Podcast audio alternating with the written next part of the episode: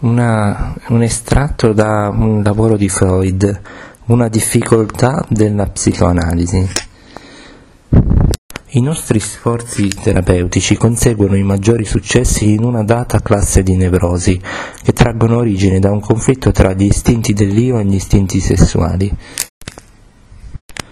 dato che negli esseri umani può accadere che le esigenze degli istinti sessuali, la cui sfera si estende ovviamente molto al di fuori dell'individuo, appaiano all'io come un pericolo che ne minaccia la conservazione o l'apprezzamento che esso ha di se stesso. Allora l'io si pone sulla difensiva, rifiuta agli istinti sessuali la soddisfazione che essi desiderano e li costringe a imboccare la via traversa della soddisfazione sostitutiva, che viene a manifestarsi sotto forma di sintomi nervosi.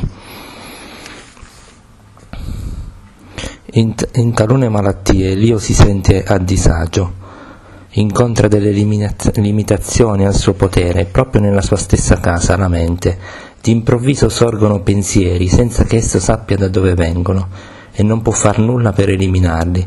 Questi ospiti estranei sembrano addirittura più potenti di quelli che sono sotto gli ordini dell'io Essi resistono a tutti i collaudati sistemi di costrizione impiegati dalla volontà, sono irremovibili dinanzi alle confutazioni della logica e non sono nemmeno influenzati dalle affermazioni opposte della realtà.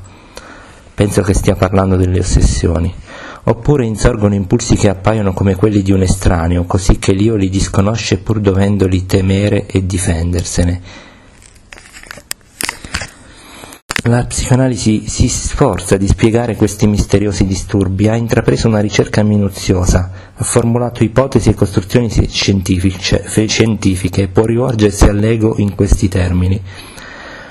Nulla è penetrato dall'esterno dentro di te, una parte dell'attività della tua stessa mente è stata sottratta alla tua consapevolezza e al comando della tua volontà. Tu hai sopravvalutato la tua forza quando pensavi di trattare gli istinti sessuali a tuo piacimento, ignorandone completamente le intenzioni. La conseguenza di ciò è che essi si sono ribellati e hanno trovato misteriosi sistemi per sottrarsi alla repressione, hanno affermato i loro diritti in un modo che non puoi approvare. Tutto quello che hai potuto conoscere è il risultato del loro lavoro, cioè il sintomo che ti procura sofferenza pertanto non li riconosci quali, der- quale derivato dei tuoi stessi istinti repressi e non sai che questo sintomo rappresenta una soddisfazione sostitutiva degli istinti stessi. Però tutto questo processo diventa possibile solo per il fatto che hai sbagliato anche su un altro punto importante.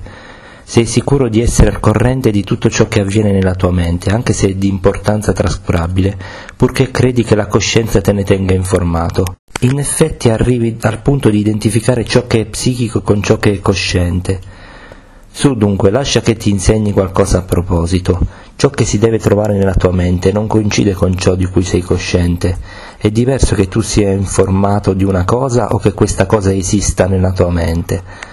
Certo, di solito i dati che, che pervengono alla coscienza sono sufficienti alle tue necessità, ma in certi casi, come quello di un conflitto di istinti, il tuo servizio di informazioni viene meno e allora la tua volontà non può valicare i confini della conoscenza. Anche se tu non sei ammalato, potresti dirmi tutte le cose che ti passano per la mente e delle quali non sai niente o hai ricevuto qualche informazione sbagliata? Ti comporti come un monarca assoluto che si accontenta delle notizie fornitegli dai più alti funzionari senza mai scendere in mezzo al popolo per ascoltarne la voce. Volgi lo sguardo su te stesso, esplora le tue profondità, impara innanzitutto a conoscerti, allora comprenderai perché eri destinato ad ammalarti e forse eviterai di riammalarti in avvenire. E questo è il modo in cui la psicanalisi ha cercato di istruire l'io. Ma queste due scoperte, che la vita dei nostri, ovvero l'importanza psichica della sessualità e l'incoscienza della vita psichica, ci permettono di affermare che l'io non è padrone in casa sua. Insieme esse sferrano il terzo colpo all'egoismo umano, il colpo psicologico. Non c'è da meravigliarsi se l'io non guarda alla psicanalisi con favore e si rifiuta ostinatamente di prestarvi fede. Pochissime persone si sono rese conto dell'importanza dei processi mentali inconsci tra i precursori possiamo citare famosi filosofi come Schopenhauer, la cui volontà inconscia equivale agli istinti psichici della psicanalisi,